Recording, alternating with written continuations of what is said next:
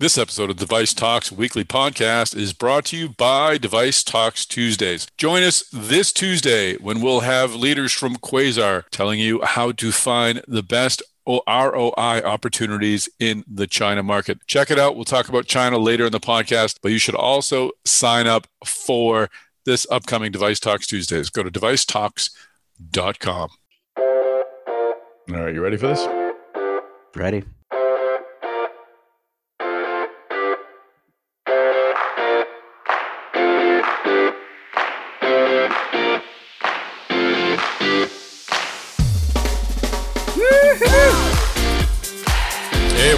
Tom Salemi. Welcome back to the Device Talks weekly podcast. This is episode number 47. Wow, we've got Jeff Martha back. He is our closing keynote. So thrilled to have him back on the podcast. And we have Duke Rollin. Duke is a superstar CEO who's doing some great work with KKR. This is a power packed episode. I don't want to keep you from it, but I have two requests. Number one, Find me on LinkedIn. I've got a survey there. I'm just asking folks how they feel about attending conferences in the second half of the year. Just find me. Please connect if you'd like to. Uh, I think you can still fill out the poll if you don't, but uh, just a simple four choice poll. Boom, you'll be done. One question, four choices. Pick one and move on. My next ask is less an ask and more just a, a bit of a note for you. Later on, we're going to be talking about the R&D 100 awards. You can find out more information at rd100conference.com. We'll have that in the show notes as well. Now, without any further delay, it's my pleasure to bring in my co host, Chris Newmarker, the executive editor of Life Sciences. Chris Newmarker, welcome, sir. Good to be here. Uh, it is a it's a lovely day, Chris. I have some some some easy math for you, or actually, I already did the math for you. You don't have to worry about it. Wow. I was uh, I was going through getting ready for a presentation, going through our, our podcast plays, and we have well over fifty thousand plays for this All podcast. right. Yeah, woohoo!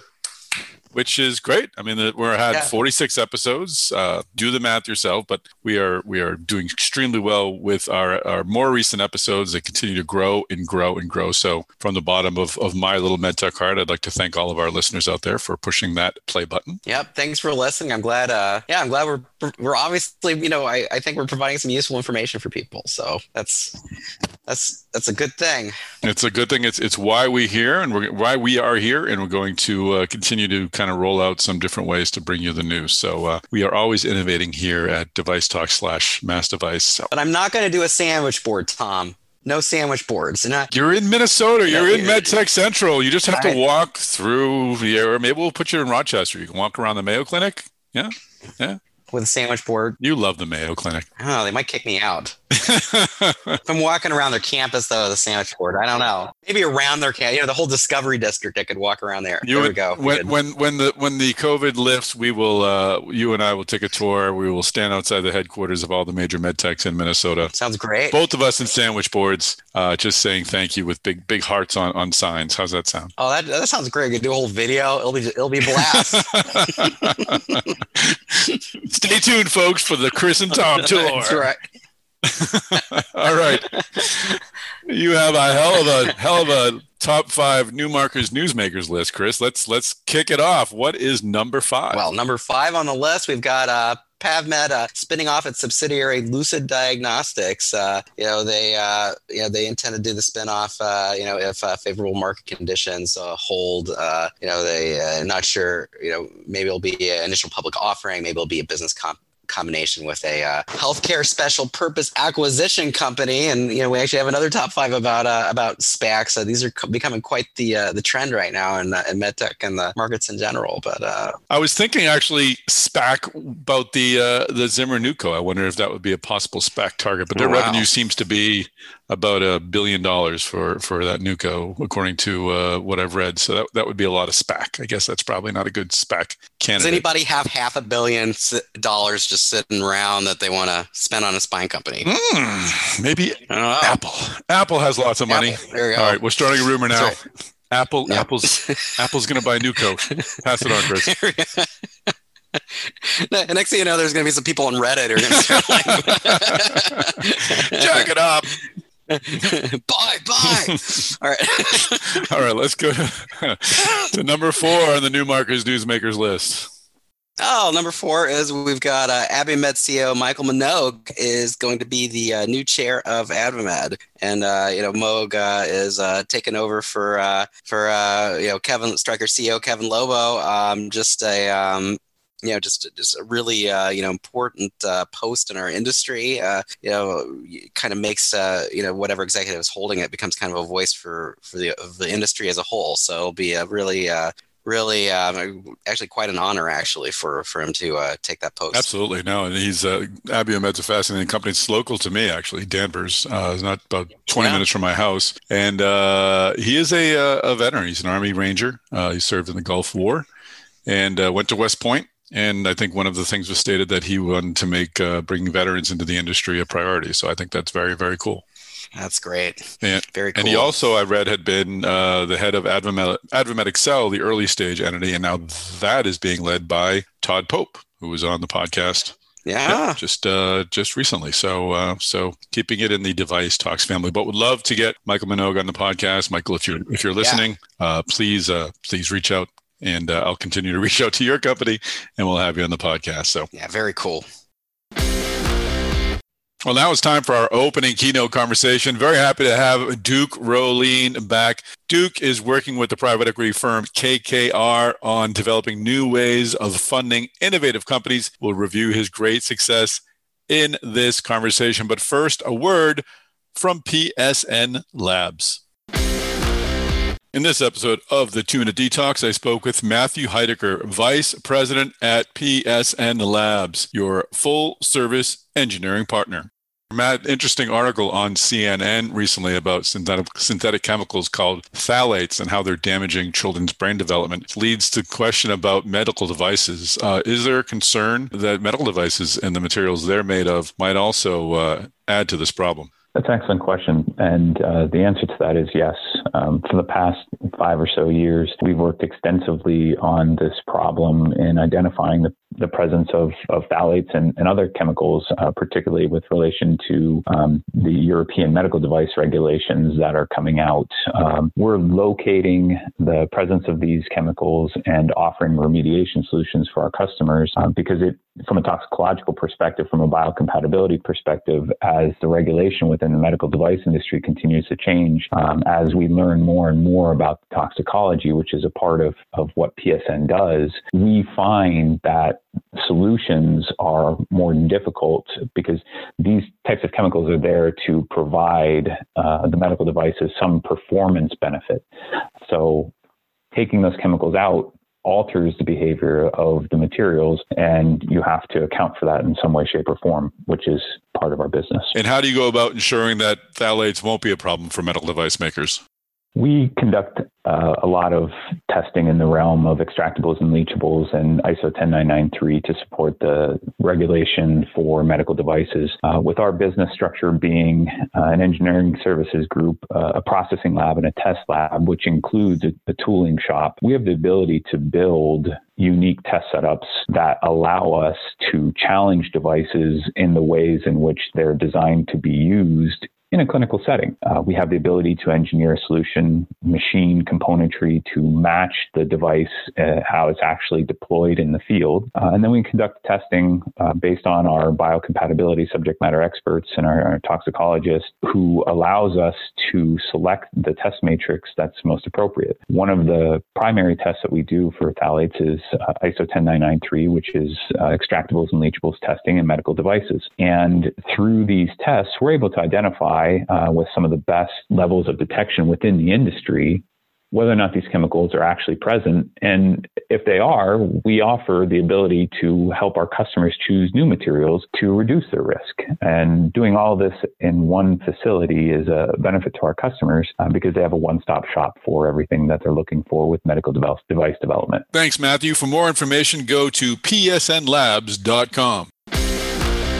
Well, Duke Rollin, welcome to the podcast. Tom, it's good to see you again. Glad to be here. We talked last year during the dark clouds of, of the first wave of, of COVID. Uh, talked about how that was impacting your your work at Ajax, and uh, wanted to follow up first to see how things have uh, have changed in that front, but also wanted to talk about some new efforts you're, you're doing with uh, with KKR and talk a bit about private equity in, in medtech. Uh, but but first, very quickly, uh, you've your your first entrepreneurial experience. We've we've had a conversation earlier for another effort. I know your first entrepreneurial entrepreneurial effort was a restaurant, and you went to law school, and then you found your way to medtech. Walk us through quickly your your path to, to medtech. How did you find your way here? Uh, so I'm not your your typical, you know, worked at Guidant for 10 years and became a CEO type of guy.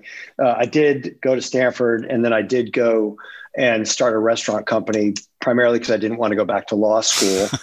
and we grew that to about 10 restaurants in California it was as cool a thing as you could do in your 20s and very very uh, hard work sort of taught me everything about entrepreneurship about raising capital about leading managing people recruiting good people and also taught me that i wanted to go into a business that had better gross margins than, uh, than the restaurant business. So I went back to Harvard uh, Business School and uh, focused entirely on another people business, which is the medtech space, but with obviously very different profile.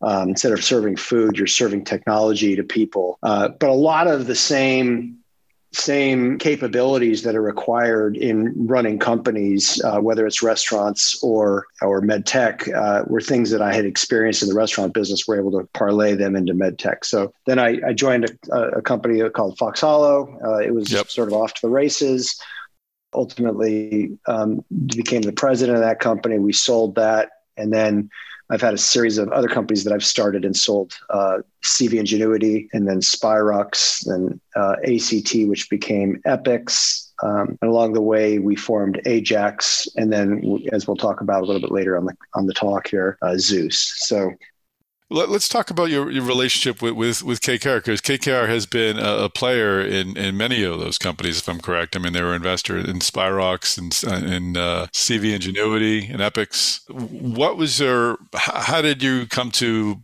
work with, with KKR? It's actually really interesting. So the relationship goes a long ways back to uh, George Roberts, Henry Kravis, and my grandfather, actually. So my grandfather uh, was uh, ran a company out of the Midwest wow. called Crane Packing, which was one of the first take a company private LBOs that KKR did. And so uh, Henry and George didn't know that I was related to Carl Rollin, who was my grandfather, until you know they decided to invest in. Uh, it was this time it was Spirox, and I went into the investment committee meeting to present to them and, and told them that I was the grandson of their first LBO, and it was sort of a small world. So even though that wasn't the the catalyst to work with KKR.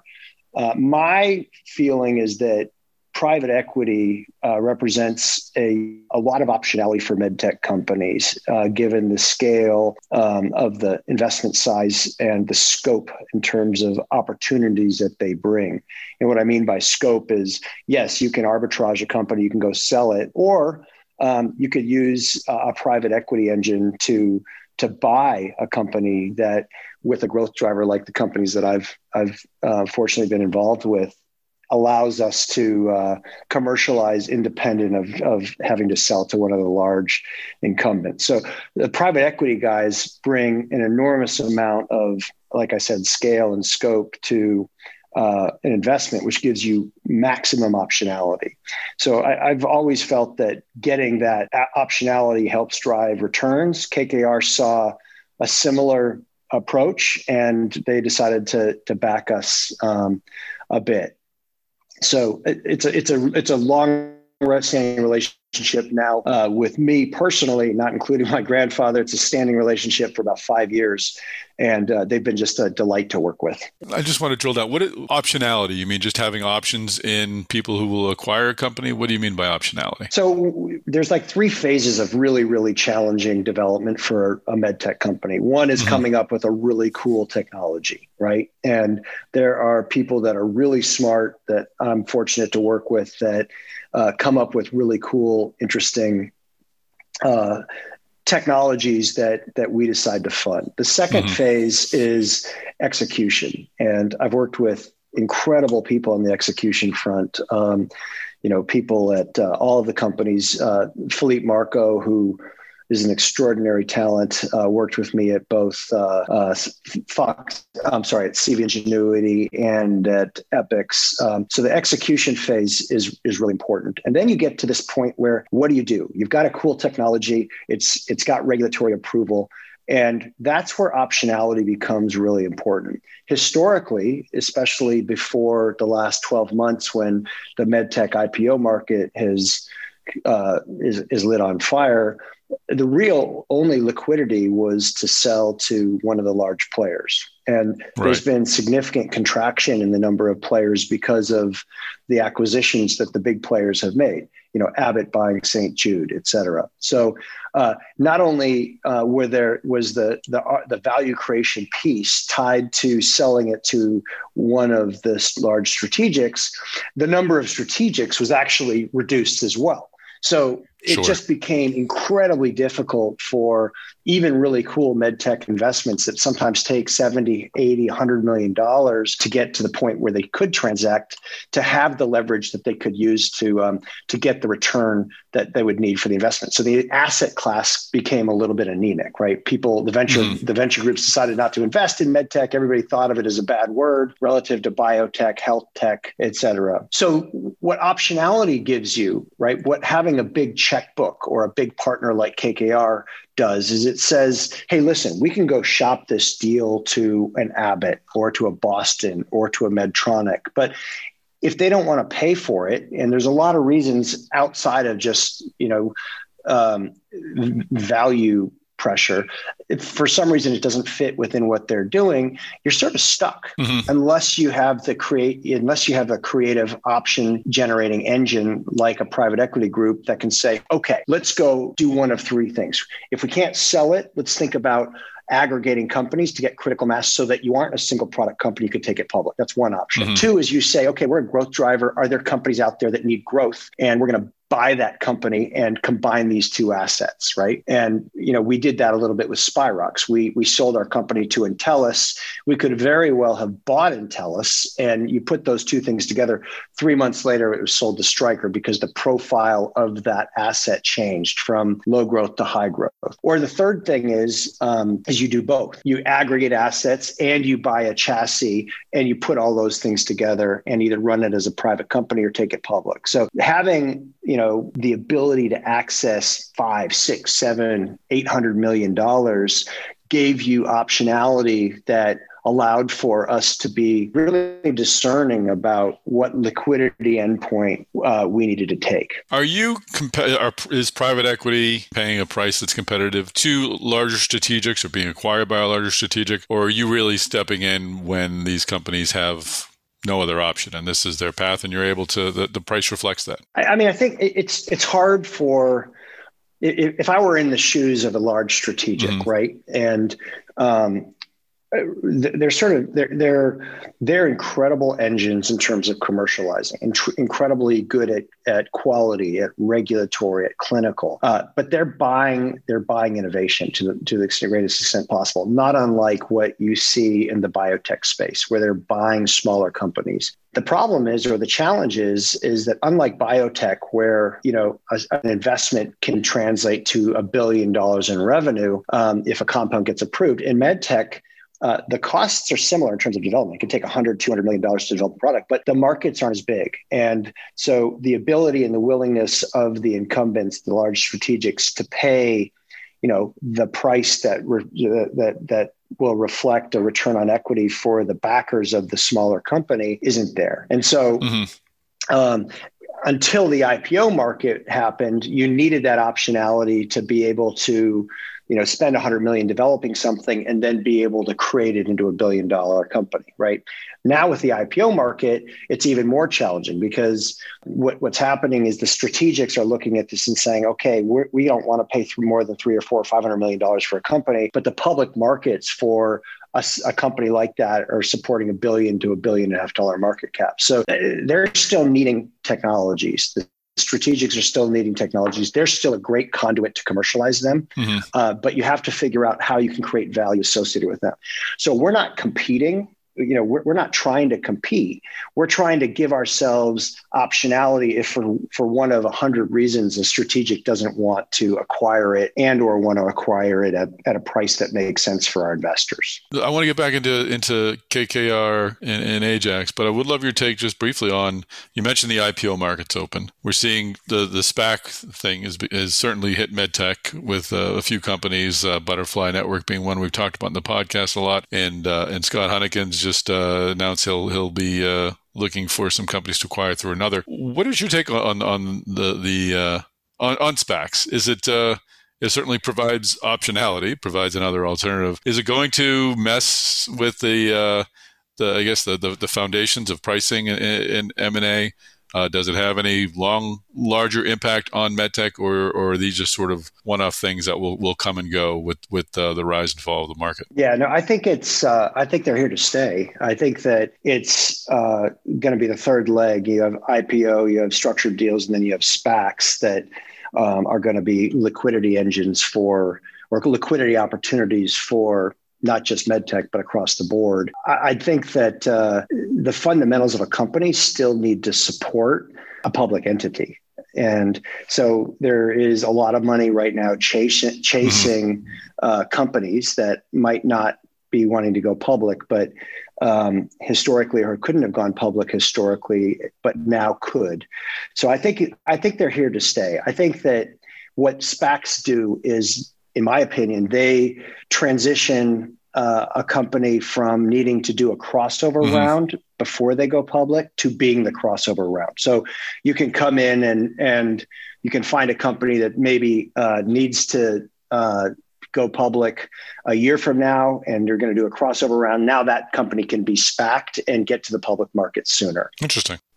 Um, I also think that uh, the visibility, right? So when you go public, you have to write an S1 and you have to communicate it. Uh, I think it's the S3 that you have to write for um, the SPAC. The you're able to talk about what's going to happen in the future in a different way than you're able to talk mm-hmm. about what's going to happen when you're going public. So the uh, you're able to bet a little bit longer term and understand a vision of a CEO and a founding team, maybe a little bit more deeply than you would be able to understand it from what you get from an S1. And so I, I, think all of those things are really good. So then the question is, are there companies out there that could go, could be SPACed? And if you're a company, do you want to be SPACed or do you want to go public? Uh, ideally, the the right the right players uh, that could be SPACed are also companies that could go public. The difference being that they might be a little bit earlier than than a public market. You know, one of my friends was telling me in the tech space that you know there's a thousand unicorns mm-hmm. right there's over a thousand unicorns in the tech space and um, so there's a huge demand and opportunity for SPACs to come in and take those companies public um, that surpasses the amount of money or the amount of SPACs that's, that have been created. So I, I think SPACs are here to stay. I think they're really healthy. I think they uh, are allowing companies to get er, you know public earlier. Uh, it allows for some of that optionality that historically before the IPO window opened up was just tied to arbitrage. Now you have public market opportunities through, you know, a, a direct listing, or you could um, go public, or you could SPAC. So I, I think it's really healthy for our space. Well, let's talk a bit about the effort you'd have going with KKR with this Ajax. I'd love an, update, an update on that. And then uh, in in last fall uh, or early winter, I guess you you announced the launch of Zeus, and uh, I'd like to understand what your plans are there. Let's start with Ajax first. That that is still an ongoing concern with uh, with KKR, even though you, you've sold a number of companies that were sort of Ajax projects, correct? That's right. So Ajax um, Ajax has uh, some, several investors. It's got uh, Polaris. It's it's lead, led by HealthQuest. It's got BlackRock. Okay. So there's a there's a big capital source there, and we've raised. Um, we raised sleeves of $100 million, right? So uh, we have four sleeves, so $400 million under management, basically. Um, what we do is we have the ability with Ajax to invest a hundred million dollar sleeve in one company or uh, you know 10 $10 million checks in 10 companies right um, but what mm-hmm. we really are trying to do is find opportunities where there's an operational capability that could be benefited by some of the operational experience that we have. Um, we're not looking to run those companies. We're not looking to take them over. We're looking to take all of the war wounds that are all over our body from having done this for 20 years and help entrepreneurs uh, avoid some of those pitfalls uh, and therefore get more streamlined vector to value creation. So that's what Ajax represented, and it's doing well. We have like 13 companies right now that are in three therapeutic areas some services, some electrophysiology, and some interventional oncology. All really cool spaces, really cool entrepreneurs. All of those have drawn from those $400 million, from that $400 million? Yep. Okay. Great. And then, you know, again, the idea in this world is uh, sometimes it takes more money um, and you want uh, additional capital uh, without having to syndicate. So we created Zeus, uh, which, which is another entity with KKR. We funded it with $100 million. And Zeus complements Ajax in the following ways. One, it co invests alongside Ajax in opportunities that are de novo. Two, Zeus has come in when we want to, uh, when we need more money, instead of having to go to an outside venture firm and get a, you know, a, a third party mark to validate it. We're able to do that internally so that we keep alignment with our investors um, when critical decisions like should we sell or should we should we not should we go public or should we not go public? There's complete alignment between Ajax and Zeus. And then the third thing is um, we've been able to tap into the private equity side of KKR, which gives us the ability to look at taking down a big company if and when we we need to because you know market dynamics dictate or there's not a, an ability to sell a company to a larger strategic we can create that large strategic entity. So zeus creates an incredible flexibility based on the, just the size and scale of kkr so $100 million i mean that doesn't sound like a lot. It doesn't sound like you're going to be able to acquire a lot of companies to consolidate or invest in many companies with that. Am I, why am I wrong on that? You're not. A hundred million dollars in today's day uh, and age is not very much money, but you know they have you know, their last fund was like 24 billion dollars, right? So we have the ability to go into that ecosystem, which is backing us. And if we need to buy a company that's doing 100 million dollars in revenue, and you know 10 million dollars of EBITDA for 500 million we we just tap the private equity arm of KKR if we need to scale up to make a 200 million dollar investment from Zeus boom we do it. So 100 million is basically a starting point that allows us to scale um, very very significantly if and when we find the opportunities to do so and if and when we need to do so a final question. Uh, I'm not looking to to add another paragraph to the obituaries of venture capitalists, but what is the what is the state of medtech VCs in in that who who is funding what kind of entities are funding the companies that you'll be investing in through the these vehicles and and are there is there enough of that going on? So I think, I mean, the venture guys are really smart guys, right? And they've uh, they've seen a lot, they've done a lot. I think they're having to do a couple things. They're having to think bigger, right? So they're having to write bigger checks. The idea of writing a five million or ten million dollar seed check and, and reserving ten million dollars uh, for downstream, it doesn't exist anymore because it costs so much money and it takes so much time for these technologies to get to the point where they're valuable. So I think that the venture guys are are are adapting to be more like growth guys. Um, but they're also able to do early stage investing. The, the challenge that I see with venture is um, just based on the experience that I've had, which is um, a company is best suited when it's going after the ultimate value vector as opposed to chasing its next funding. Mm-hmm. And the traditional venture model is let's raise you know five million and get to milestone one, and then we'll go out and uh, raise money at a higher value and get to you know uh, milestone two, and we'll do that until you know we create value.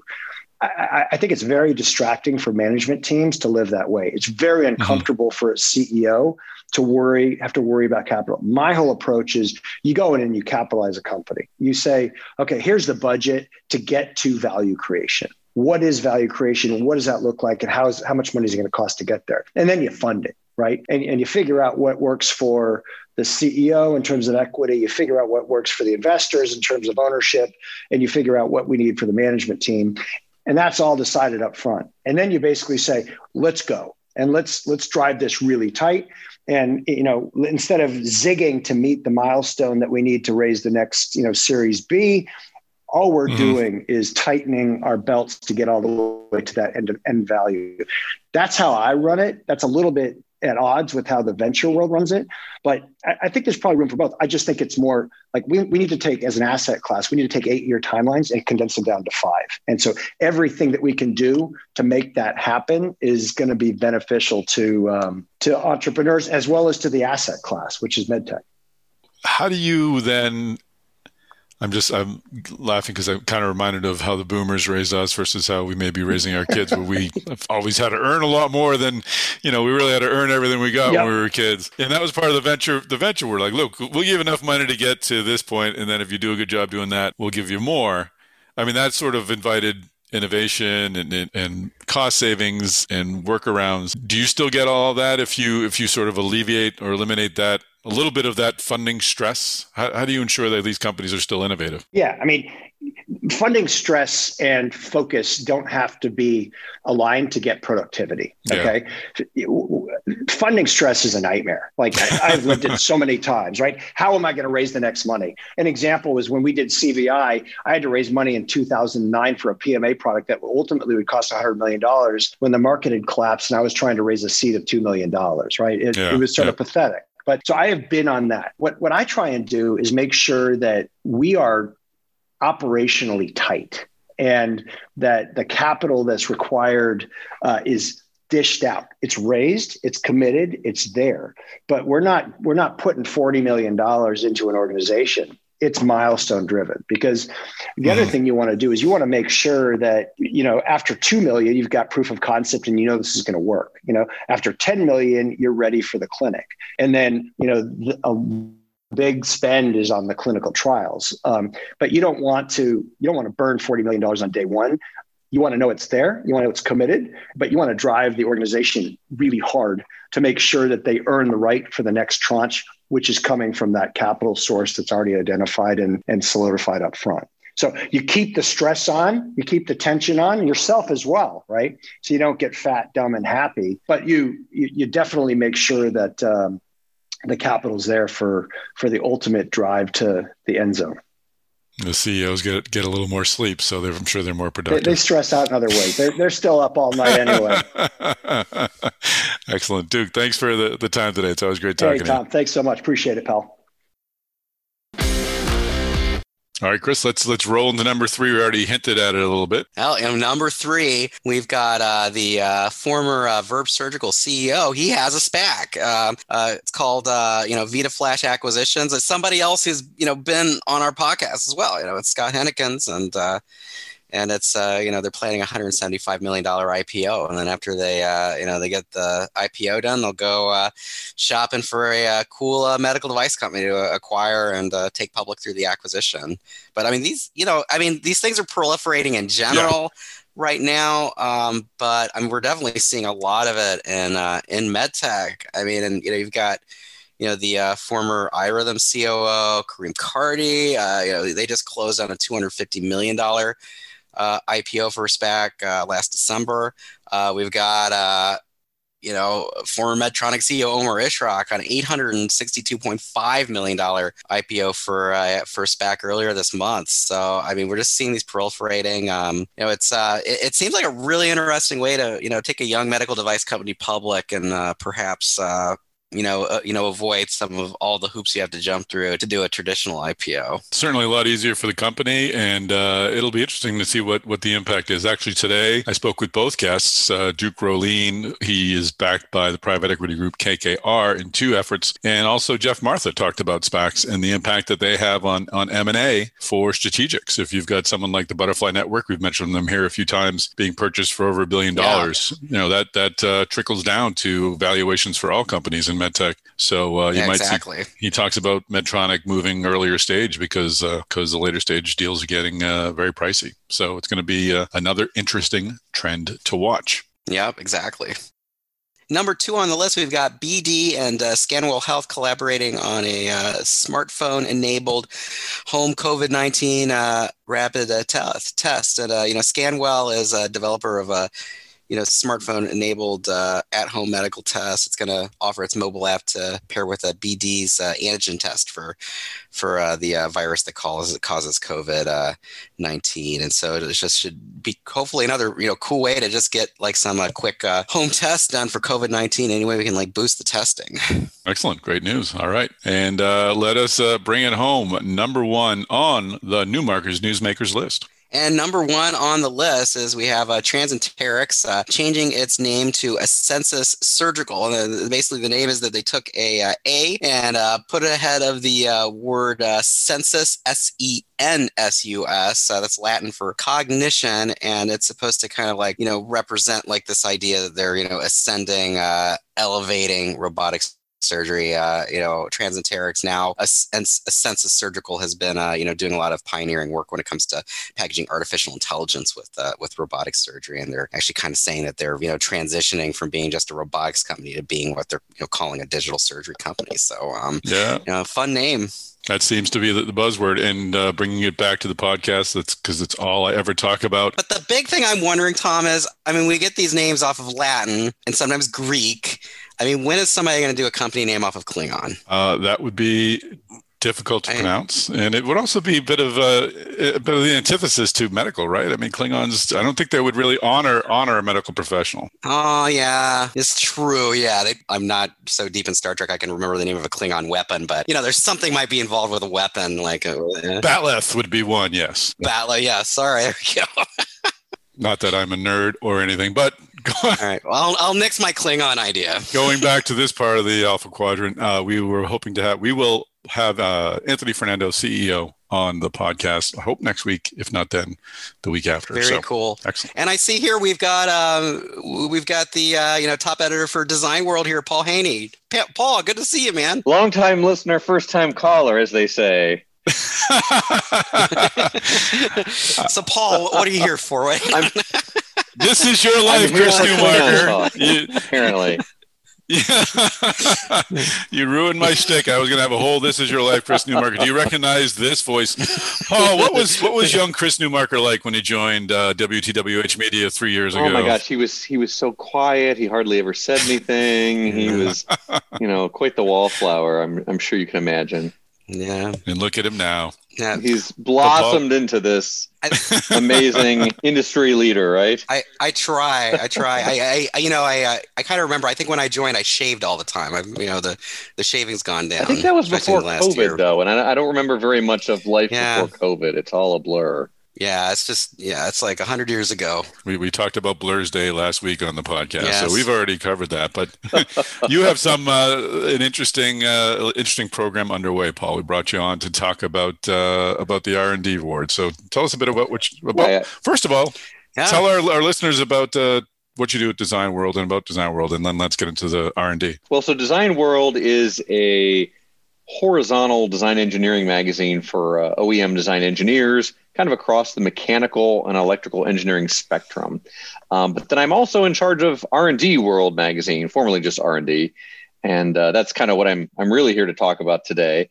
And uh, R&D World goes out to uh, you know lab scientists, engineers, lab managers, uh, and professionals in the in the research and development side of things. And we run the R&D 100 Awards, which is really the only science and technology awards competition that uh, that recognizes new commercial products and technologies and materials that are of, of significance that, that we think they're going to change the world. And this program goes all the way back to 1963. So we're we're very wow. proud of it. It's uh, it's been called cool. the Oscars of Innovation. There's a couple of other names out there that, that people go back and forth with. So you it probably probably gave an award to the computer. I bet, right? I think we did. In fact, I did. the the uh, former the former editor just sent me some uh, old issues, and he sent me one from 2007 where they used to have the Scientist of the Year, and they actually had Anthony Fauci was the the scientist of the year, and so he was on the cover. Nice. So I, I, took a picture. I got to tweet it out. I keep forgetting, but uh, but yeah, the R and D 100 awards. It's it's kind of a cool thing in that one of the things I like about it is uh, either you win it or you don't. It's not a rank thing. So you don't know if you were number seven or number 81. You're just in or you're out. Uh, we obviously get way more than 100 submissions every year from all over the world, from Singapore and Finland and Thailand and uh, Taiwan and Brazil. And so it's kind of cool to see all the things that come in. We have a number of different categories, including like analytical and test, uh, software, mechanical, electrical, process. And then we also have uh, special recognition awards that we do. So those are corporate social responsibility, green tech, market disruptors for products, market disruptors for services. And then this year we've got a brand new one called Battling COVID 19. So we're really excited to see what uh, what kind of submissions that, All right. uh, that we get for that. But Uh, I think we have a, f- a few companies that have done that, right, Chris? Here in the device think talks so. world. Yeah, you know, there's a few. Uh, yeah, there's a few medical device companies like trying to tackle this for sure. So if, if any of your listeners are, are interested in, in learning more, uh, they can follow uh, on Twitter. RD100 Awards is our uh, our Twitter account. Uh, they can go to rdworldonline.com, which is our, our main website, and there's there's information there.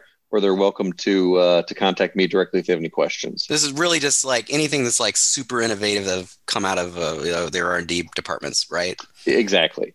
Um, and then we also have an R&D 100 podcast, if I can kind of promote that too. And that's uh, a thing where we, we come out once a month and we just focus on one past R&D 100 winner and kind of talk about, you know, how that innovation happened. What was the genesis the idea?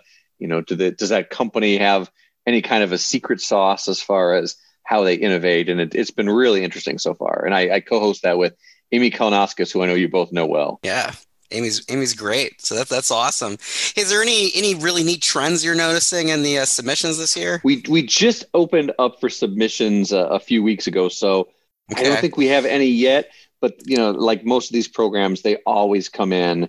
You know, the the last few weeks, they they they come in like crazy. yeah. Um, it it is. I will say, it's not an easy one hour kind of thing to just oh, I'm going to get online and enter it, just because you have to collect a number of uh, uh, different things as far as you know what the questioner asks you for. So it's uh, it's it's a little bit of an intensive process. So it's not something people usually do on a whim. So they know it's coming, but uh, our Yeah. deadline this year is May seventh. We do have a late deadline of May thirty first, but that there's an extra fee on that. So let's just let's just focus on the May seventh. And uh, usually in the in the weeks leading up to that, we'll get we'll get a slew of them. But but I, I expect you know there will be a lot of COVID related things. Yeah, for sure. So it'll it'll be interesting to see, and uh, maybe I can come back on in, Yeah. in a few months and we can talk about that. Absolutely. Yeah, that sounds and great. we will include a link on uh, on the show notes so uh, folks can just uh, find an easy an easy way to get all of this information. So sounds like a, a great effort, and it's great to acknowledge. Uh, the research and development folks there, and I, and I will say that the, the Design World team actually they're they are not just dumb writers like me and, and smart writers like Chris, but they're actually know what they're talking about. They're engineers. Yeah, we're actually engineers. Yep. Yep. And and you know you never know with with COVID world, uh, but in normal years we have an amazing black tie uh, Yeah. dinner awards dinner for the R and D 100 that uh, again goes back decades and decades. Uh, we had one in 2019. Obviously, we couldn't in 2020. Uh, the dinner's usually in November, so we're we haven't made any decisions yet, obviously, but we're holding out hope that maybe in 2021, by the time November turn you know comes around, the world hopefully might be a different enough place that we could actually host that dinner. But uh, again, we're not going to make that decision for uh, several months yet. So Paul, I'm wondering, do you own a tux for the for the event, or do you? Do you I rent? actually rented. Wow, you Yeah. rent. Okay, but I mean, if we get these going, I mean, you might it might be worth it to buy. Well, see, that's what I told our Yeah. CEO. I'm like, at some point, I should just buy That's right. one of these because we don't have to pay to rent it every year. So Well, if you if you need a couple of uh, red carpet reporters, Chris Newmarker and I are available. We'll be out front uh, greeting the uh, the nominees as they walk in. I, I, I get interviewed every year by uh, Taiwanese TV sends a couple stations over. So every year, my, my kids are always amazed that I get these links where I'm being interviewed on That's the news in Taiwan. So You're you're an international celebrity. Well, That's right. I'm a celebrity somewhere, if not here. well, it's a great program. We'll definitely have you on for for reminders, and uh, we'll uh, we'll we'll track the progress. Hopefully, we'll have some uh, medtech winners in really there for soon. sure. All right, gents. Hey, it was nice uh, seeing your faces and hearing your voices. Yeah, great having you on, man. Same, Paul. Thank you. Now I'm thrilled to introduce our closing keynote conversation. Hard to do much better than Geoff Martha from Medtronic. Thrilled that he agreed to sit down once again and review Medtronic's quarterly report, but also give us an update on the reorganization, also many of its innovative products, its new product launches. And we talked a bit about SPACs and other current events and some uh, interesting news from China. So we'll hear from Geoff Martha right after this word from Finnegan. In this episode of the Two Minute Detox, we're going to hear from Jacob Schroeder. He's a partner at Finnegan, the IP experts, and he's going to talk to you about the power of a quality patent. Let's listen. Building on our PETA's piece from last podcast, I will now discuss an issue known as the divided infringement problem. The key takeaway on this issue for our audience is that you and your patent attorneys should be deliberate in drafting your claims to cover the actions of a single actor. This issue arises in the context of method claims, and the law holds that to infringe a method claim in a patent, every step of the method must be performed by a single person. And to illustrate this point, consider this very simple example of a claim a method of using a medical device to treat a patient comprising coupling the proximal end of the medical device to a computer, inserting the distal end of the medical device into an orifice of the patient, operating the medical device to achieve a medical objective. In this trivial claim, we have three steps coupling, inserting, and operating. Yet in reality, this claim may not ever be infringed because separate people may perform each step and no single person performs the entire method. For example, perhaps an engineer couples the device to a computer during manufacture, whereas the physician is the one who inserts the device and operates it.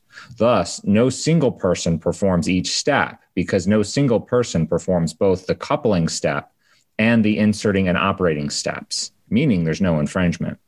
When you draft your claims, keep in mind whose conduct you are attempting to capture with your claims and keep your method claims confined to capturing the conduct of only a single actor. Of the over 10 million patents issued in the history of the United States, only a small percentage of these have ever been subject of a lawsuit, and fewer still have made it all the way to a jury verdict. That's why measuring the value of your company simply by the number of patents it has obtained makes about as much sense as measuring the value of your company based on the number of people it has employed over the company's history.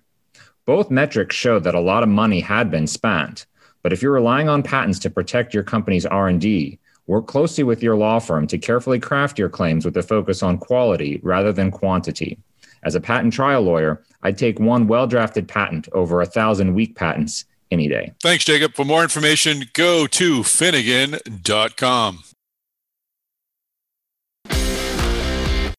Well, Geoff Martha, welcome back to the podcast. Yeah, thanks. Good to be here, Tom.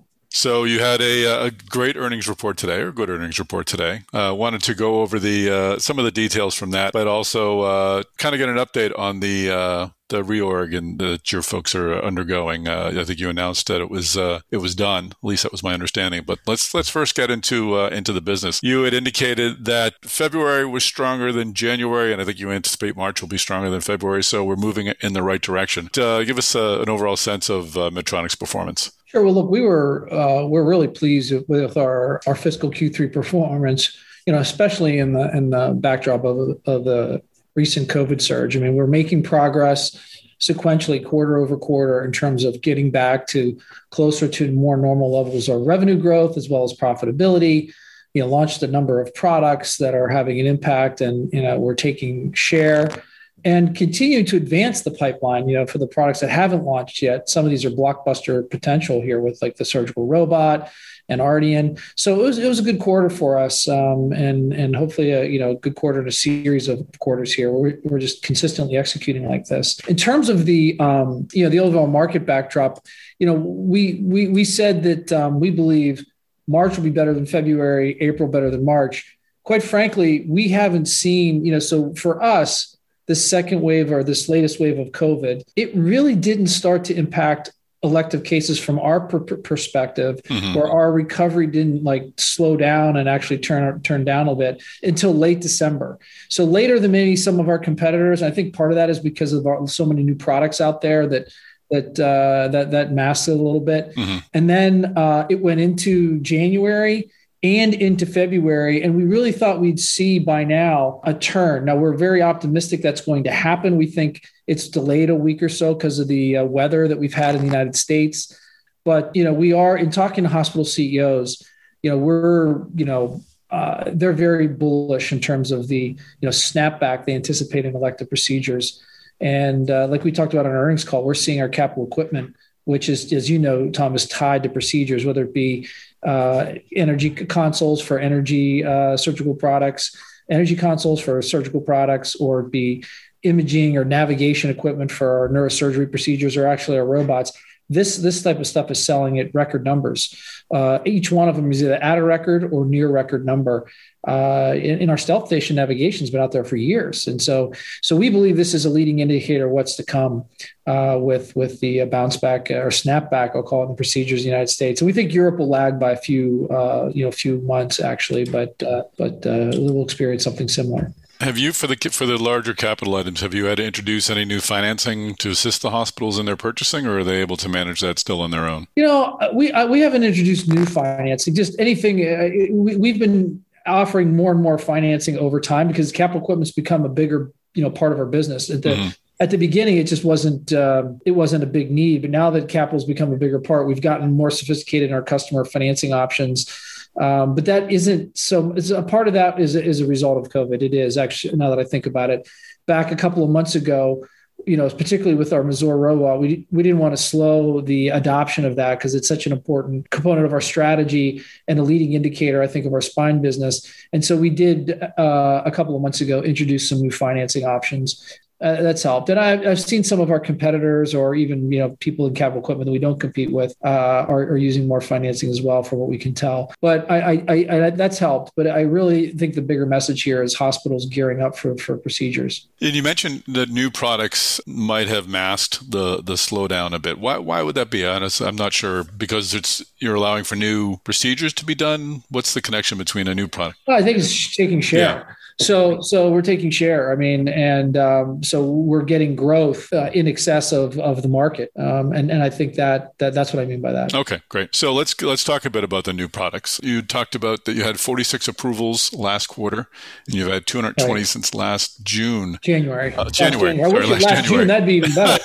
that'd be even better. It began with a J. Let me look. Let me read my own notes. January. Yeah. Uh, so talk a bit about uh, some of the uh, the ones that really have stood out and have been adopted quickly? Sure. Well, I mean, the uh, indication expansion for our micro leadless pacemaker, you know, the AV indication uh, you know, indication expansion, and that has been a, a huge standout. I mean, it, has been growing. You know, like last quarter, it grew 75% in the United States, 64% globally, and the quarter before that, it was even higher growth. And so that's been a real standout, and it's it's really redefining the pacemaker market with all its you know the fact that it's leadless and can be inserted with a catheter versus a procedure. So that's that's a big one. And then our, our, our, various neuromodulation franchises, we've been investing in, in, you know, we invented neuromodulation 20 some years ago. And then, you know, you know, maybe five plus years ago, we had fallen, you know, more than five about seven years ago we'd fallen behind and and and started losing share there. And and we made a lot of investments over the last few years in, in, in our neuromodulation platforms. And you know those products are coming to market. So one is our deep brain stimulation our percept uh, deep brain modulation system for parkinson's that that has brain sensing mm-hmm. in it. Mm-hmm. so you can actually listen. I, like the way i like to say it is we're now having a two-way conversation with the brain. Before in dbs and our competitors, you're just kind of screaming at the brain with energy, modulating it to mitigate the symptoms. Now we can listen back to how, the how the brain is how, is responding to that, and then lead is us the ability to personalize the therapy. So our Percept system is the only one out there that has the ability to sense. And, and then we're, we got more products coming. Uh, our leadless, or I'm sorry, our directional leads uh, call, you know, we call them SenSight leads are coming in a couple of months. And so we really believe this is starting a multi-year, mm-hmm. um, uh, I think, market expansion and market share for DBS for, for Medtronic. And then on pain, we did an acquisition, our pain stim, SCS, the spinal cord stimulation. We did an acquisition uh, a couple of months ago called Stimgenics and launched this new waveform on top of our existing uh, pain stim device called Intellis, which is, you know, got the best battery life, the smallest, et cetera and then you add this algorithm to it, this new stim pattern. We've got great 12 month data, and that is leading to uh, some some share gain there. uh, despite a replacement uh, headwind that we've got. And, and then we've got, we, we announced at NANS in January that we're coming out with ECAPs, uh, you know, uh, evoke compound action potential. And that is generating some excitement. So we're seeing a lot of momentum in pain. And then finally, pelvic health. You know, um, you know, this is neuromodulation or sacral nerve for overactive bladder. Um, that that business, that market is, is starting to get to become a, a, pretty decent sized market. I don't know, as a billion or so. Our revenues, you know, over 700 million or so. And, um, and so, uh, you know, that's growing double digits now. I and mean, we got a, a, new competitor there an Axonics and, you know, uh, some of the new products that they've introduced and, and focus they've put on the markets help expand the market. But we've launched uh, a new rechargeable system there, and it's I think we've we, I think we talked about our earnings commentary like eight or so plus points of share that we've taken back in the last couple of months. Mm-hmm. Uh, so so those are all you know standouts for us that are out on the market, and and then I, I can't I have to highlight our surgical business. You know, legacy uh, you know Covidien surgery business had a really good quarter, and that's important for us because that's one of our big franchises. Is that one of the the, the, the, the franchises that really generates the cash and helps fund the innovation yeah, you is. spoke about earlier? Yeah. So for us, yeah. we've got our three biggest businesses: our cardiac rhythm business, so pacing, ICDs. That's one. Uh, our surgery business from Legacy Covidien, and our spine business, including the capital equipment that goes with it. Those three uh, are generate a lot of the the cash flow for the company. And then you've got your like high flyers like neurovascular mm-hmm. that's big and growing fast, you know, stroke, and then you know our structural heart like TAVR and uh, that's also big and growing fast. You got your high flyers, but a lot of our cash flow comes from those other three big uh, businesses. And it, what's good about things right now for Medtronic is all three of those are growing at or above the market uh, and are, are, all and the markets are doing fine in all of those. And we have a really strong pipeline. So when one of those three starts to lag it really hurts uh, it really hurts it puts pressure on the company and and we feel good about where we are now and where we're, where the road ahead for all three of those businesses and, and those businesses are going to get some competition as well we've talked to the podcast last couple of weeks Corza Medical and I don't know if you want to get into the details but they're going to they're going into surgical and Zimmer spun out their spine group I don't know what that's going to become but uh, mm competition is uh, is certainly out there. Yeah, it is. And, you know, I, I do feel though in, in spine, I know that a little bit better than the others because I, I used to run that division. I'm still learning the, the others a bit. I do feel like, you know, um, there used to be in spine, like, and there still is hundreds of competitors, but you're starting to see the market consolidate now. Right. Because not everybody can afford, uh, it's more than just about a screw and a rod and some new thread on a screw. And, and it's way beyond that. Now you're talking about intraoperative imaging, navigation, uh, robotics. We just bought a company called Medicrea out of France that's mm-hmm. data and AI that's allowing for uh, uh, surgical planning and personalized implants. I mean, so the game has gotten much more technical, which it needed to in spine. It needs right. to because the outcomes in spine are too variable and you're too reliant on, you know, uh, physician skill and um, you're not going to train enough physicians around the world to democratize good spine surgery. So you need you need this technology, and so it's good. It's good for patients, and it's good for Medtronic because we've been investing in this. And, and as as the industry consolidates, we're going to be a winner. And we you know, and, and, and that's really that enabling technology has really taken our spine business from losing share, even shrinking a few years ago. Now it's to growing mid single digits, and and uh, you know depending on the quarter, holding or gaining share. Are there any products out there that uh, are needing a longer runway than you thought initially that maybe aren't getting the traction that you anticipated? Yeah, I'd, I'd say one, and not for the reasons you might suspect, is the is our diabetes uh, new pump 780G, which is launched in Europe but not in the U.S. and mm-hmm. it's gaining great traction in Europe. The problem is it's not in the United States yet. It's uh, it's our new closed loop system, and what it does is a couple of things. You know, first, it's got new algorithms on it. It's uh, and and it's uh, the time and range for these insulin dependent uh, diabetics is you know and it's very it's like we've not seen before.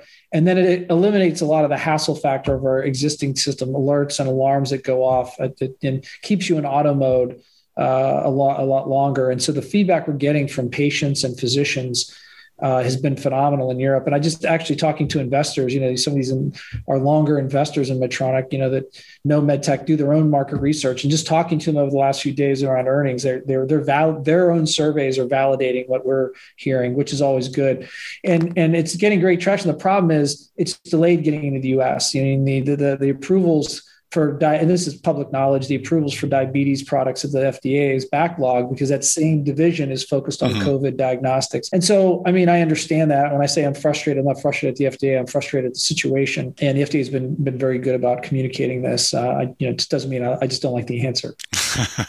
Let's talk about the uh, the pipeline coming up. We can give a bit of an overview, but I'd love specifically to hear more about renal denervation, which is uh, is uh, are you calling the product OnMed, or is that the name That's of the, the name trial? Of the trial. You know, the, you okay. know, this is a, the, the, in terms of what we call the product. That that that's something uh, interesting, and, and even the procedure. But uh, uh, sorry, I didn't mean to interrupt you. The, the OnMed is a trial. Okay. Okay. No, that's fine. So let's talk about that first. So where are we with renal denervation? I mean, I think you're talking about maybe going to the FDA later this year. Right. So, well, first of all, it, one, it's got breakthrough designation. Assuming this uh, was it MCIT that ruling stays, it survives the, the new administration here, the Biden administration, which we think it will. We automatically get mm-hmm. four years of reimbursement upon FDA approval, and the what we're waiting for to go to the FDA uh, is this OnMed trial, which is the uh, the last piece of our pivotal work, pivotal clinical evidence generation uh, which we anticipate those results will present them will present themselves uh, this year. It's a Bayesian trial, uh, which means it's it's variable when when you're you've reached your endpoint. Um, and uh, and and so we we expect to hear this year and present at TCT in the fall. And so, and we're, you know, based on all the work, you know, we, this is decades of gone work and, you know, over a billion dollars has gone into this. We're, we're very excited and, and, and optimistic um, about uh, about what uh, renal denervation can do for for patients. And uh, talk a bit about the uh, the effort you're working on with with Half Moon, the the MitraClip, the the, the Foundry project. Yeah, sure. Um, you know, this one this one's an interesting one. I mean, the first the whole model, yeah. right? Of of um, if I take a step back, you know, just to kind of talk about Medtronic strategy here, one of the thing that that above you know all us, you've heard. We'll talk about the new operating model and all that, but really, what what we're trying to do here, the leadership team of Medtronic, is put more resources to work in terms of, uh, of R&D. And we're doing it in traditional ways through putting into uh, organic R&D. We're doing uh, a series of tuck-in, you know, acquisitions, which we can talk about. We've done like eight over the course of the last year or so. Um, we're do, we're leveraging third-party money from like uh, like Blackstone mm-hmm. to come in and augment. Um, and then we're looking at partnerships like the Foundry here, and to extend our R&D. And, and uh, in this case, this is a situation where uh, the Foundry, as you know, you know, invented the, the mitral, clip and has, you know, really great capabilities. And we decided we didn't tell them what to do. We said, this is what we, this is the end result that we'd like. And, mm-hmm. and can you figure out how to achieve that? And in the mitral repair area, and they came out with an interesting design and we, we funded, we provided the funding for this company, which we, which we call Half Moon. Uh, and there's pre, you know, you know pre-negotiated um, uh, purchase you know agreement here, uh, and so um, and and they've come out with a we think a, a, very innovative device that basically the way it's been explained to me and I've seen it I thought it was good is you got these leaflets and, and we basically put a you know that aren't really touching and you get the the you know the leakage there. And we put a backboard on one of the leaflets that enable it to you know it to close. And you know it's, it's a lot more sophisticated than that. But my depth sure. doesn't go too much deeper than that. Works for me. And you know we, we've done a few cases. The first case i'm a little bit more aware of uh, i think we've done two or three more since. And it, it, totally eliminated it was easy to insert according to the physicians and and uh, it, it, completely eliminated the uh, the mr the, the mitral valve regurgitation.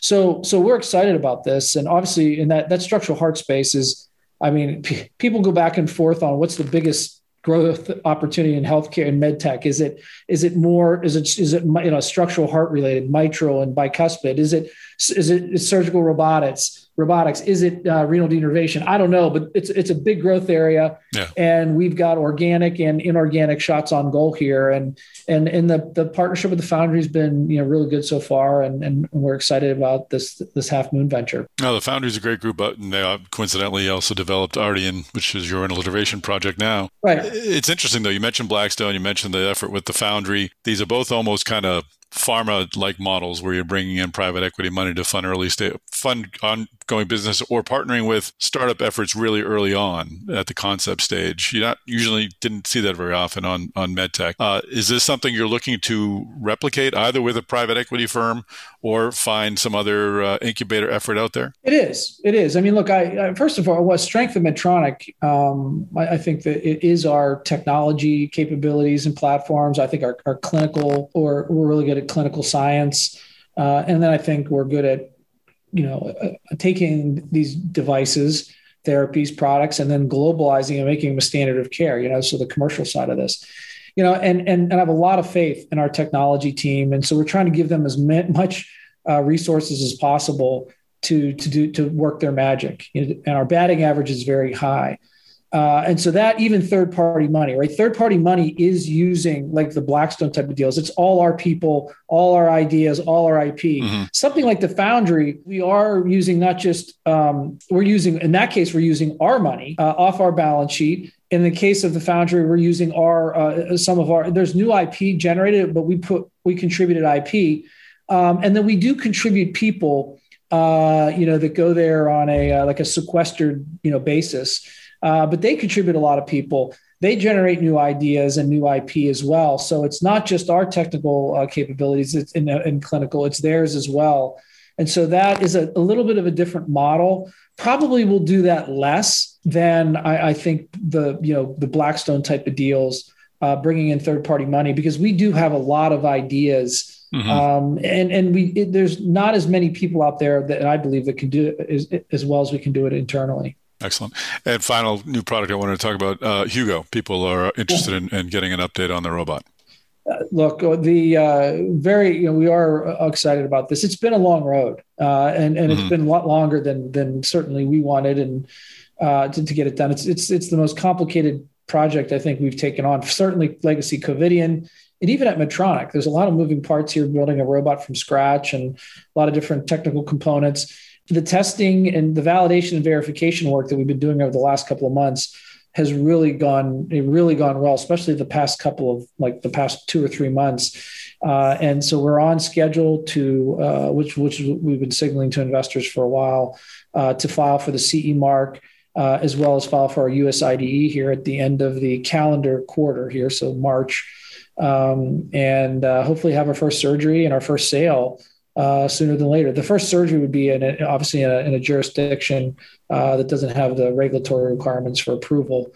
Um, mm-hmm. But you know, we hold ourselves to a pretty high standard here before we do a surgery. Uh, but the animal work's gone well, and, the, and, like I said, the training with surgeons has gone well, and you know, we're we're really. I'm, I'm personally starting to shift my focus to uh, to the commercialization of it now. Why was it important to develop it internally as opposed to acquire? Was it just nothing attractive out there to acquire on the robot? On the robot. Well, yeah, this decision goes way back before me or even Medtronic. this was a this started way back. I can't remember the exact date, but it's it's you know 10 years or so. Okay. Covidien made this decision. I mean, it makes sense because look, they're a big franchise at the time, and now our biggest business is that surgery business. Yep.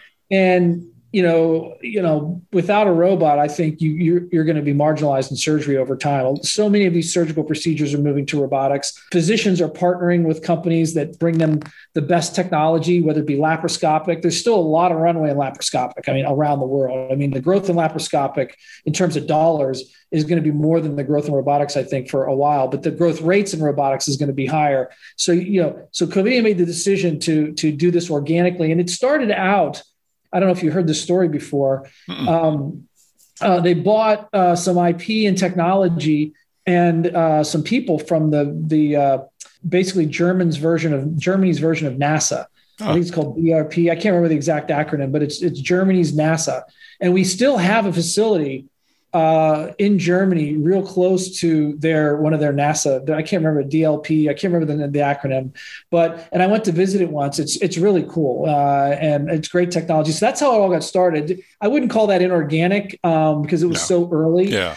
Um, and and by the time Medtronic got involved, this project was well on its way and um, you know, you know, it's it's it's uh, been delayed, like I said, a couple of years earlier, uh, later than we originally thought. But still, I think the end product is going to be worth the wait. Excellent. No, that's a really interesting. I hadn't heard that. Well, let's let's move. That's a great uh, segue to M and A. Uh, a year ago, you said we'll be doing more tuck-ins. Today, you talked about a lot of the tuck-ins you did. Uh, we, we you, you, can highlight a few of the larger acquisitions if you'd like, but I'm more interested in knowing what does 2021 look like in terms of M and A for you. Are you going to be doing acquiring? Yeah, we're still we're still on the hunt for these um, tuck-ins. I mean, that's our our focus, right? And tuck-ins are by definition, first of all, they're they're around our existing markets that we're in, our existing therapies or products. So, you know, surgery, you know, spine, you know, car- various areas of cardiology. So it's the areas that we're in. They tend to be early stage, right? So many cases not commercial or just going commercial. Uh, they tend to be technology or clinically oriented and and then we um, they uh, they're really an extension in my mind of of our organic growth strategy. And we're going to continue to look for these. And i think they do need to be earlier stage. I mean because because a couple of reasons. One uh, as as these you know um, early stage companies as they start to get start to get closer to maybe an ipo and start to get their sights set on that you know the valuations uh, these the the capital markets are are, are white hot. Mm-hmm. uh, and as you know for for these type of products. And the valuations get uh, tough once they get to an ipo and now you've got spacs out there as well. I almost wanted to ask you about spacs. I'm like no it's too too far afield. Yeah yeah. So you got spacs out there as well that are looking for for deals. And they're looking for deals yeah. that are closer to that ipo uh, time frame so i think for us um, it works better to, to do them a little. I'm not saying we're not going to do later stage deals. I mean we still do those um, but I think the, the, the the more the frequency will be these, the, which is what we've done over the last year. These eight deals are all you know tuck-ins, relatively early stage, some earlier than others. So are the SPACs really impacting the, the price of uh, jacking up the price for M and A for, for later stage properties? Not, you know, I haven't seen it for us yet. All right, yeah. we haven't like a deal that we were circling around. But like if you look at uh, some other med tech, you know, acquisitions like this uh, Butterfly ultrasound company. I, am not yep. an expert on Butterfly and all that uh, ultrasound technology, but it went for you know over a billion. It was a well over a billion dollars, and you know, based on what I know about the company, it was, you know, that's a high valuation. Yeah. And so, I mean, I could see that translating into our space. I don't know why it wouldn't. So, no, good point. Um, it could be, but you know, we're going to turn around and and you know, we could partner with some SPACs. I mean, it's I, I, am not anti SPAC. I mean, I think we can partner with some SPACs and and use those to our advantage. so, but it, but it just it just um it's just a reality. Yeah, for sure.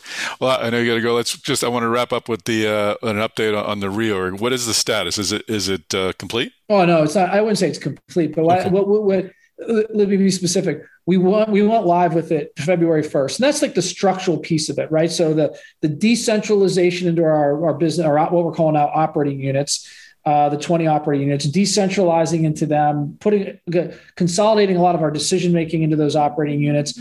We took out uh, over two layers of the company, not quite three, but uh, over two.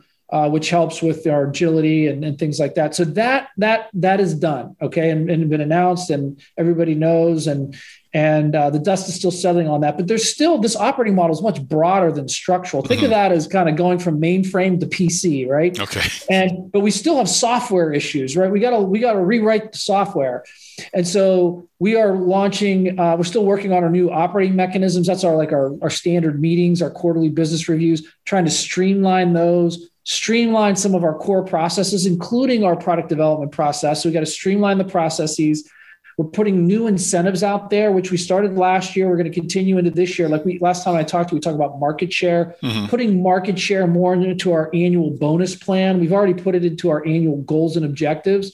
We're now shifting to put that in our bonus plan. We needed a, a couple of quarters to learn how to measure market share um, um, more accurately because in a lot of the markets you're you're triangulating, right? We like big comp some of our larger competitors like like a Boston Scientific or a or a, or a Stryker may have these products that are kind of buried in their P and L. It's hard for us to tease out exactly how much. So we, we're getting better at doing that, and and so uh, putting market share into our incentives and then finally, our, our culture, our new cultural norms, uh, which we which work alongside our mission. You know, Medtronic, we're a very mission driven company, not changing the mission at all. But the mission was written 60 years ago.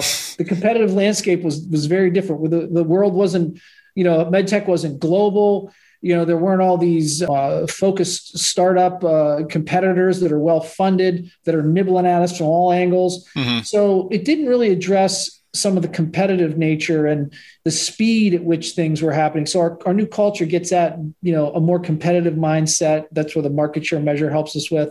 Comes at being more agile and doing things faster without though cutting corners on on quality at all or integrity. And so adding that and getting that ingrained into the company that's that's going to all these other the software i call it is going to take a little bit of time but there's a lot of enthusiasm about it.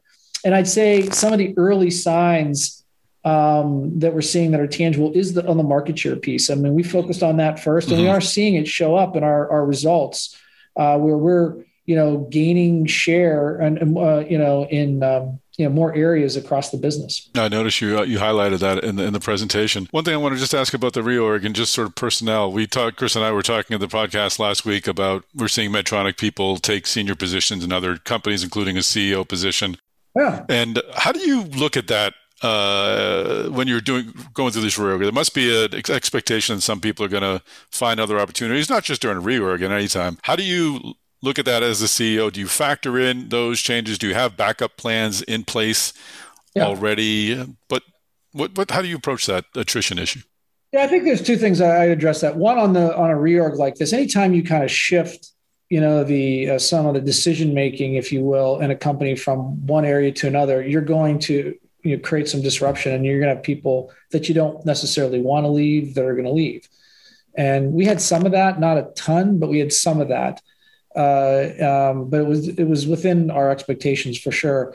But then beyond any kind of reorg, um, when you got our 20 operating units, and, and I want to be known as not just um, you know from I want Medtronic to be known as not just a mission driven company uh, and a technology company, but a a, a, tech, a talent mm-hmm. factory okay? And and there's there's there's pros and cons that come with that right? The pros are you're you're you're attracting people you're developing you build these this cap- these development programs and this culture of developing people. It's going to help your company for sure okay? One of the you know kind of the side effects of that though is you're going to have other companies poaching your people. Yeah. And and you know, like I remember when I was growing up in GE, uh, back in the good days of GE. uh, we won't talk about that now, but they were known for their training yep. programs, and, and they were a management factory. And the one of the training programs I went, which is the oldest one, it's their financial management program you know, which was was considered the most successful management training program in business. You know, it was entry level program.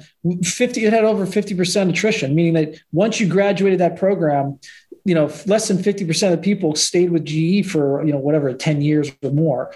And a lot of them would go to, you know, other companies because they were so sought after. So, and it was still a huge, a, a, really great return for GE on the investment. Now, I don't want any anywhere near that kind of turnover from our executive team, but you get the right. point. The point is we want to invest in people. There will be turnover because we're going to be a, a talent factory, but we're also going to be attracting uh, better talent on the front end.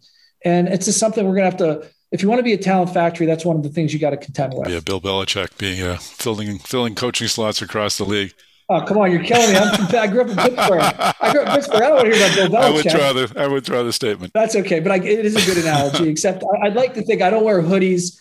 I smile a lot better, a lot more than him too. You're you're a lot more personable than he is, at least from here. One final thing I want to just follow up on. It was kind of news to me. Uh, there's an issue. It was brought up during the analyst questions, and I think you brought up during the presentation. But just the, the China tenders and, and the and the pricing pressure on drug eluting stents. Can you can you sort of bring me up to speed on that? And and you seem to convey that maybe hopefully that Medtronic had some sort of uh, advantage in, in sort of contending with this. Well, look, anytime you take a pricing hit of that magnitude, and it's a, it's a very significant pricing hit, you know, in in, in China. Mm-hmm. Okay, it's been contained to China, and, and, this isn't new to the coronary stent world. The, there's big major pricing differences all around the world, um, and and um, but but this this was a big one with China. How big was it? Taking, it was in the ninety percent. Wow. You know, uh, okay. range. Yeah and um, so that that hurts. But what we got in return, as we were one of the five winners of this national tender, is dramatically increased volume. Um, and you know, the Chinese government actually called us and said, "Are you ready for this? And you know, you're, you're prepared for this kind of volume." And um, the other thing, strategically, what, what what's happening now is because of the lower price, so many of these uh, other uh, uh more rural cities in China, tier two, tier three cities, that weren't uh, participating in coronary stents before are now these hospitals are now participating in this. So we're, we're now that's allowing us to expand our sales force out of the tier one cities into these uh, not out but keep, keeping them in the tier one but adding salespeople with all this new volume into these lower tier cities. And even though the margin is not quite the same on stents this will uh, be um, the highway if you will that we launch our, our newer products that are differentiated. And we don't think we're going to be hit by these type of tenders things like we talked about earlier, renal mm-hmm. denervation, mm-hmm.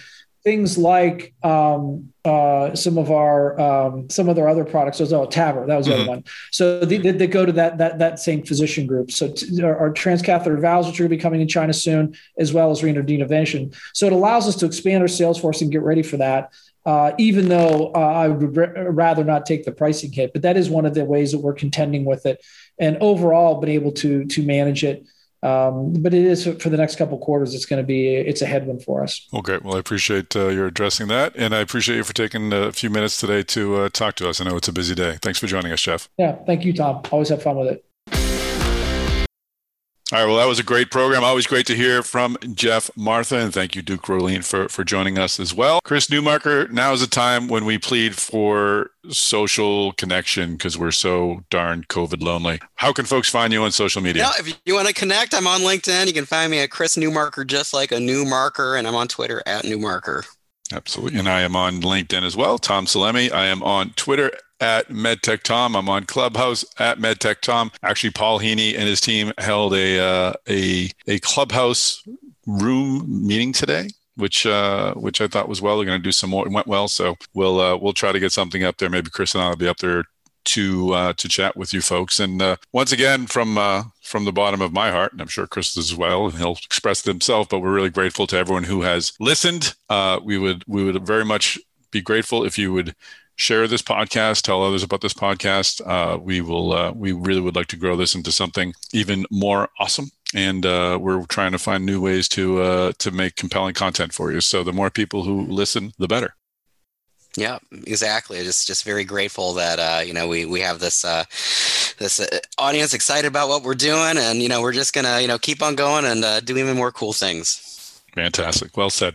Well, that's a wrap, folks. Once again, please subscribe to this podcast. We're on every major podcast platform Amazon, Google, Apple, you name it. You can find us. If you subscribe, you'll get this delivered to you almost immediately after I push the publish button. So uh, you'll be one of the first to hear the great insights in medtech that we try to deliver to you every single week. But uh, once again, that's a wrap. Tune in next week. We'll have another great episode of the Device Talks weekly podcast waiting for you. See you soon.